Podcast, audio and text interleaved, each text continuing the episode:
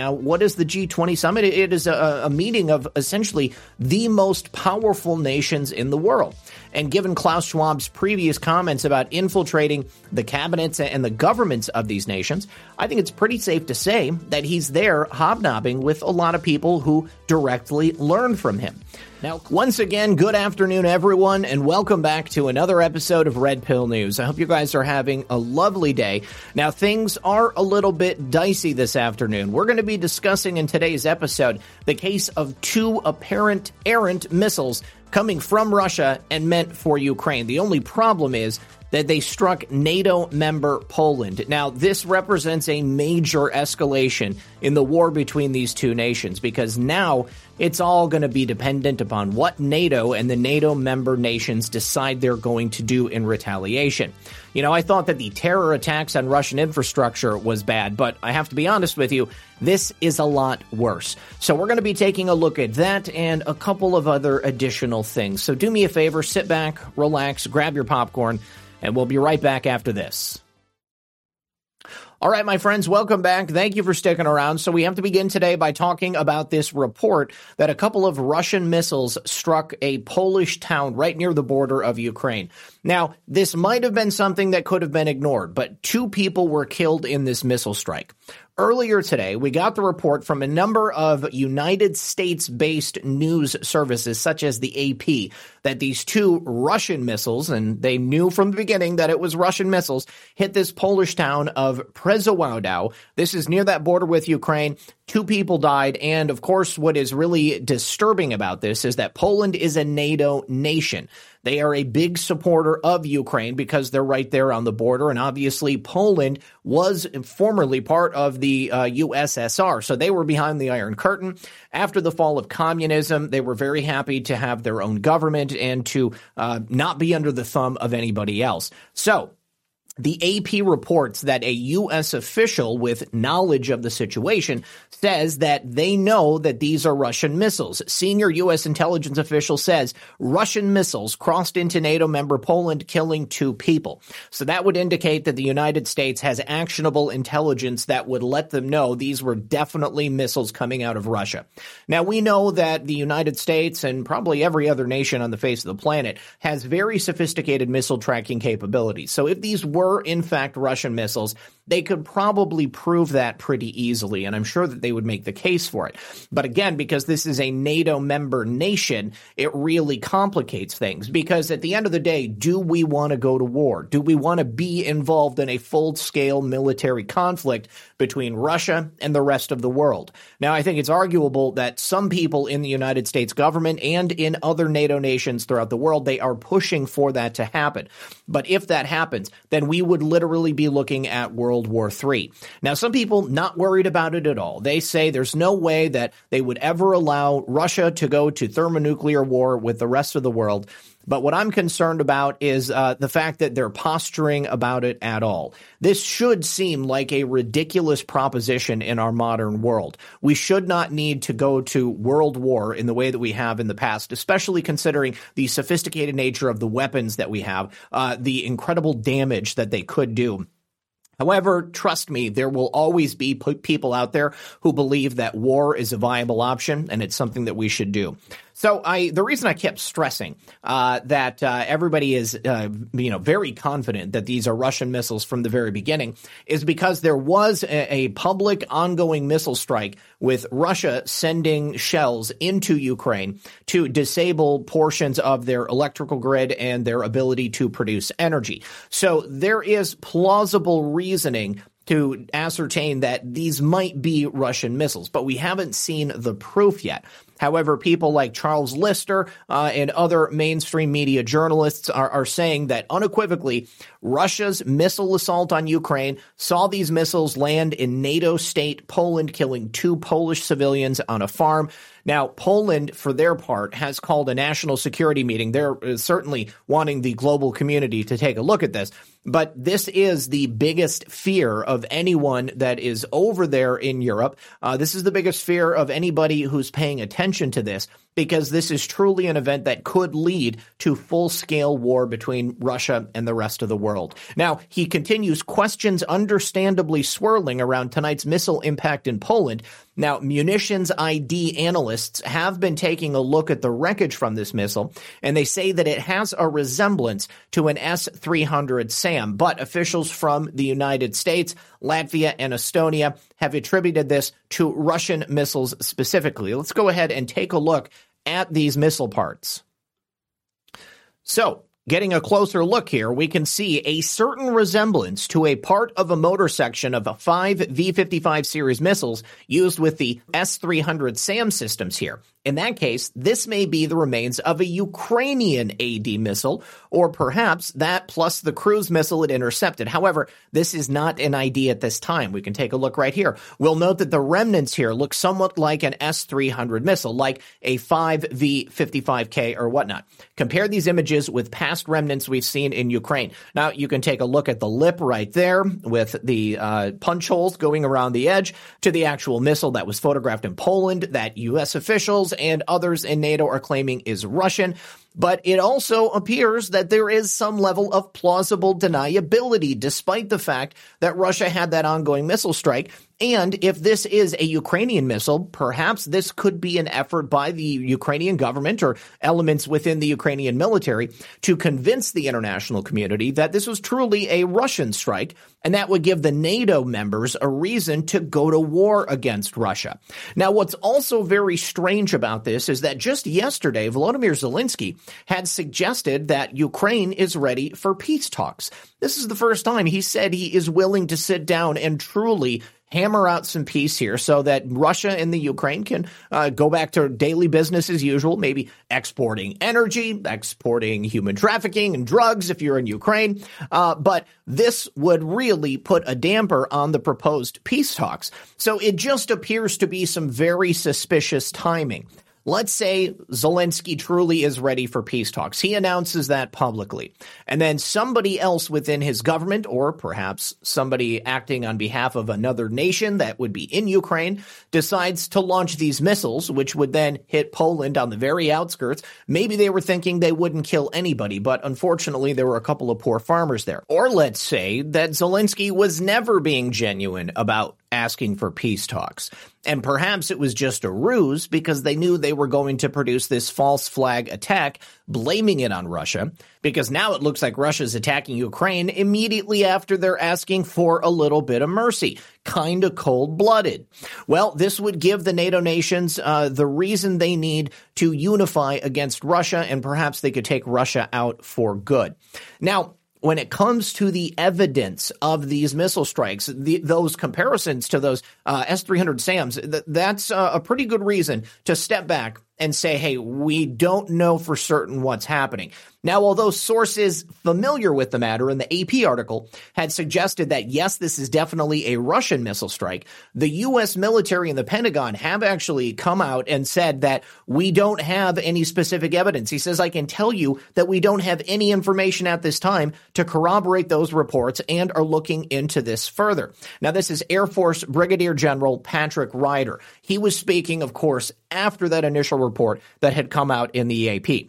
He says they have no information to corroborate and they are looking into it. I can only hope that they look into it very, very closely because the last thing anyone wants is a full scale war between the entirety of NATO and Russia. That is something that would cause mass casualties. That would be a tremendous loss of life. It would cause another uh, migration influx coming out of Europe and into other nations. It would just be terrible for everyone. And the Washington Examiner lays it out right here as to how, why this is such a tenuous situation and why this would be considered a major escalation.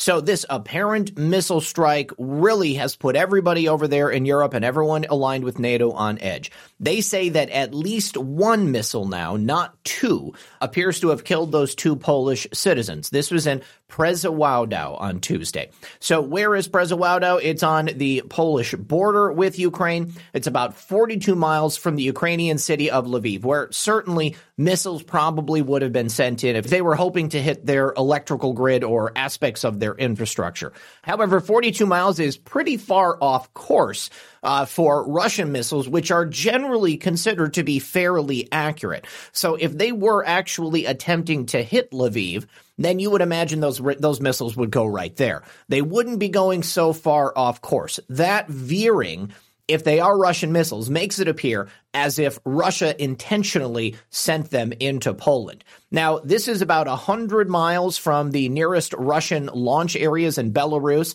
more than 500 miles from the bases they have in Crimea. It also looks like there was a successful detonation of a warhead based upon the crater that's there. This means that this is not the result of a Ukrainian air defense intercept that sent debris going into Poland. Uh, this is uh, another argument for the fact that it was a missile, it got sent in, it blew up itself. However, despite that fact, it's still a possibility that this could be the result of Ukrainian air defense missile failure, which would have caused that air defense missile to explode and detonate inside Poland. Now, the entire context of the situation is very relevant as well, because there's been a lot of escalation in Russia, talking in recent months about stopping convoys of weapons that are coming through Poland into Ukraine, and Russia has targeted them in the past. So the Polish seem to think that based upon those warnings from Russia and Vladimir Putin, this could have been somewhat of a preemptive strike to stop Poland from allowing those weapons to go through their territory and into Ukraine. Now, as I said at the beginning, with the missile defense systems that are in place, Poland has U.S. air bases there. So they have sensors that are set up to detect whether there are Russian air missiles coming into Poland, going into other nations. And so this information is going to be crucial in the coming day or so to determine whether or not those missiles actually originated in Russia. Poland, as a member state of NATO, can trigger that Article 5 mutual defense commitment at any time in the event of an attack. So if they can prove that this was a Russian premeditated attack on Poland, even if it was not premeditated and they really did just go off course, well, then that would give NATO and Poland the ability to request all available defenses, every single inch of defenses that we as a NATO nation or any other nation such as Germany or the UK are beholden to as a result of Article 5. That would cause the triggering of U.S. military support. We would then be sending troops and weapons and tanks directly to be manned by us over there to Russia and Ukraine, and it would significantly increase the possibility for a full scale thermonuclear war, which of course is nothing that we want to see. The Schwab Fellows. But there are two countries in the world now in which the young global meat leaders have emerged. Tell us just a bit about that in, in terms of the governance. Yes, um, actually, this um, notion to integrate young leaders uh, is part of the World Economic Forum since many years. And I have to say, um, when I mention now names like Mrs. Merkel, um, even uh, Vladimir Putin and so on, they all have been young global leaders of the World Economic Forum. Mm-hmm. But um, what we are very proud of now, is the young generation, like uh, Prime Minister Trudeau, um, President of, uh, Argentina, and so on. Of course, if you look at all the challenges, we can speak about a multi crisis an economic, a political, a social, an ecological, an institutional crisis. But actually, what we have to confront is a deep, systemic, and structural restructuring of our world. And this will take some time. And the world will look differently after we have gone through this transition process. Politically, the driving forces for this political transformation, of course, is the transition into a multipolar world which has a tendency to make our world much more fragmented. And for these reasons, events like this one the G20, and so on, are the very important connectors to avoid a too great segmentation now, I placed those two clips together uh, of a man who needs no introduction, Klaus Schwab, uh, to exemplify the power structure that now currently exists in this world. In the first clip, he's bragging about infiltrating the cabinets and the prime minister and leadership seats of a number of different governments across the globe with graduates of the World Economic Forum's Young Leaders Program to now, today, being a presenter and speaking at the G20 summit. Now, what is the G20 summit? It is a, a meeting of essentially the most powerful nations in the world. And given Klaus Schwab's previous comments about infiltrating the cabinets and the governments of these nations, I think it's pretty safe to say that he's there hobnobbing with a lot of people who directly learn from him. Now, Klaus is talking about this very different world. Obviously, this is the idea of his great reset, where we will own nothing and be happy.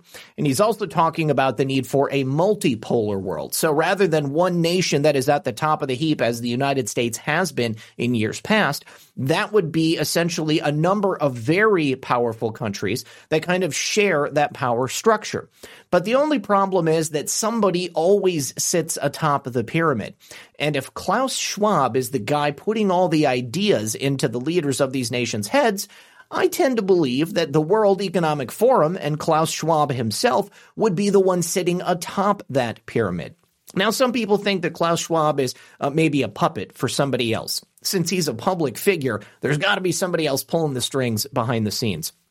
I don't know. I don't know whether or not that's the case. But I'll tell you this it sure looks like Klaus Schwab is wielding a massive amount of power, speaking today at the G20 summit. Now, you know who else is there?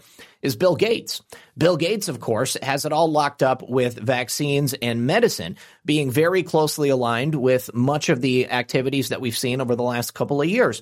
Now, you put together Klaus Schwab's desire for a complete reset of humanity, uh, Bill Gates's desire for the depopulation of the world and forced vaccinations, and I think you've got the monetary and the health policy all wrapped up into one. So, Bill Gates and Klaus Schwab perhaps are going to have their own power sharing agreement if the Great Reset actually commences. Now, one thing that I thought was very interesting, he said, what we have to confront is a deep systemic and structural restructuring of our world. And I have to say that, Klaus, I tend to agree with you there.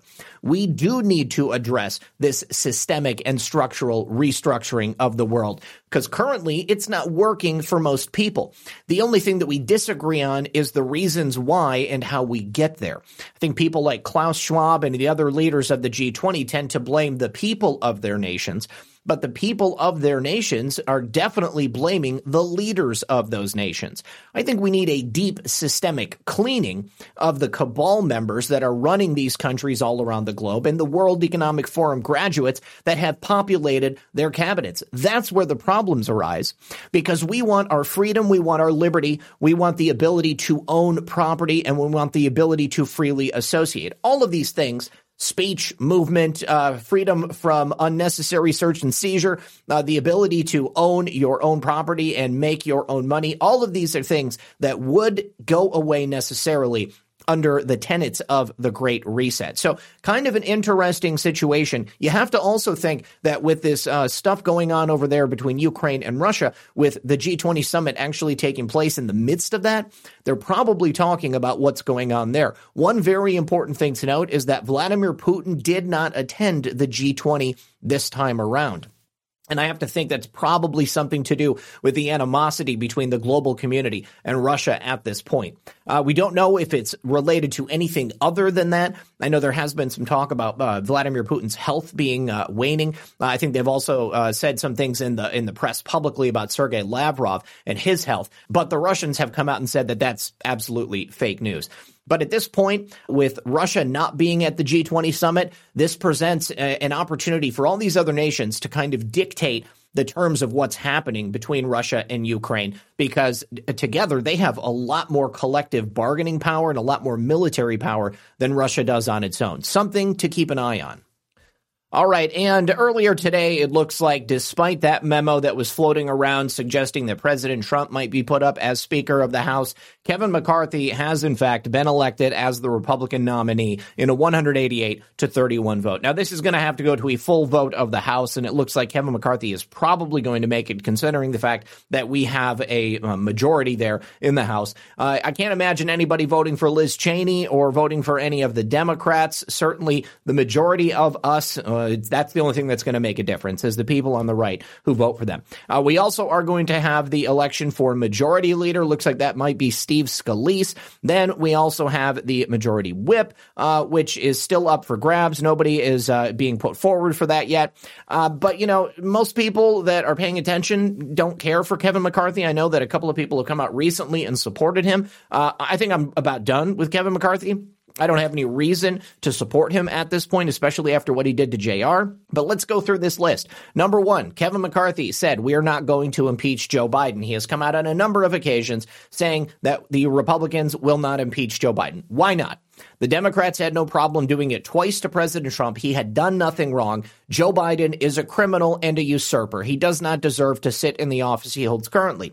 Kevin McCarthy also recommended that President Trump resign after January 6th. The only people who died at January 6th were Trump protesters. Nancy Pelosi should have been the one resigning after January 6th. He also lied about it.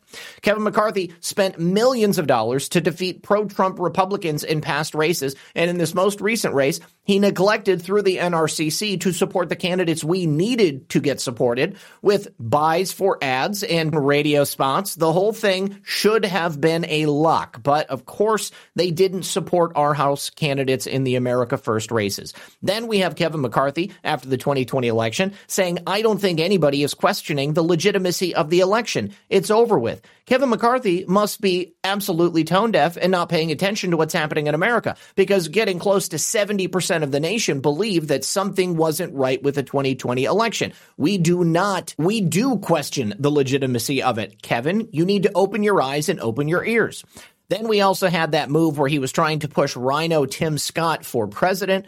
He also blamed President Trump for the January 6th event. That was not his fault. We also had him voting with Democrats to outsource U.S. jobs. You're an American representative. Represent America.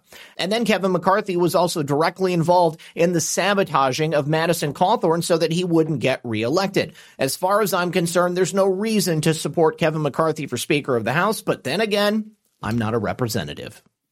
All right, and finally, this is uh, an example of when we truly get the justice that we're hoping for. Uh, after getting convicted of raping a number of women in New York, Harvey Weinstein, who's currently serving, I think, a 23 year sentence in prison, is on trial again, only this time in L.A.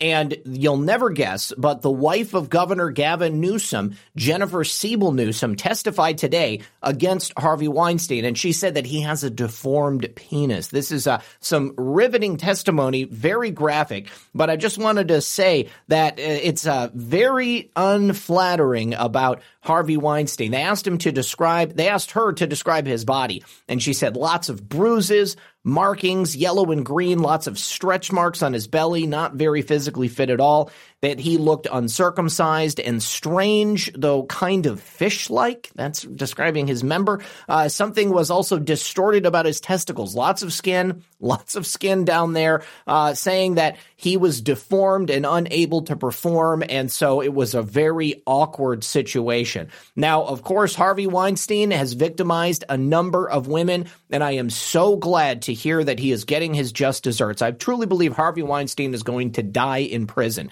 because once he's get on with his 23 years in New York, if he survives, I bet you they're going to stack this time from Los Angeles on top of that as well. Uh, but it goes to show you that nobody is immune from the type of sexual assaults that we see in Hollywood, even the first lady of the governor of California. Now, Harvey Weinstein's lawyer, this was in very poor taste. He said the wife of Governor Newsom, she's the first partner of California. She's made herself a prominent victim in the Me Too movement. Otherwise, she'd be just another bimbo who slept with Harvey Weinstein to get ahead in Hollywood. I don't think that's going to sit too well with the jurors. I'm sure that's the kind of thing that's going to get back to them. Harvey Weinstein, you deserve everything you've got coming to you. And even though Jennifer Siebel Newsom is a Democrat, my heart goes out to you. All right, my friends, thanks for tuning in. As always, this has been Red Pill 78. My name is Zak Paine, the corruption detector, and this was another edition of Red Pill News. Good luck, everyone, and God bless.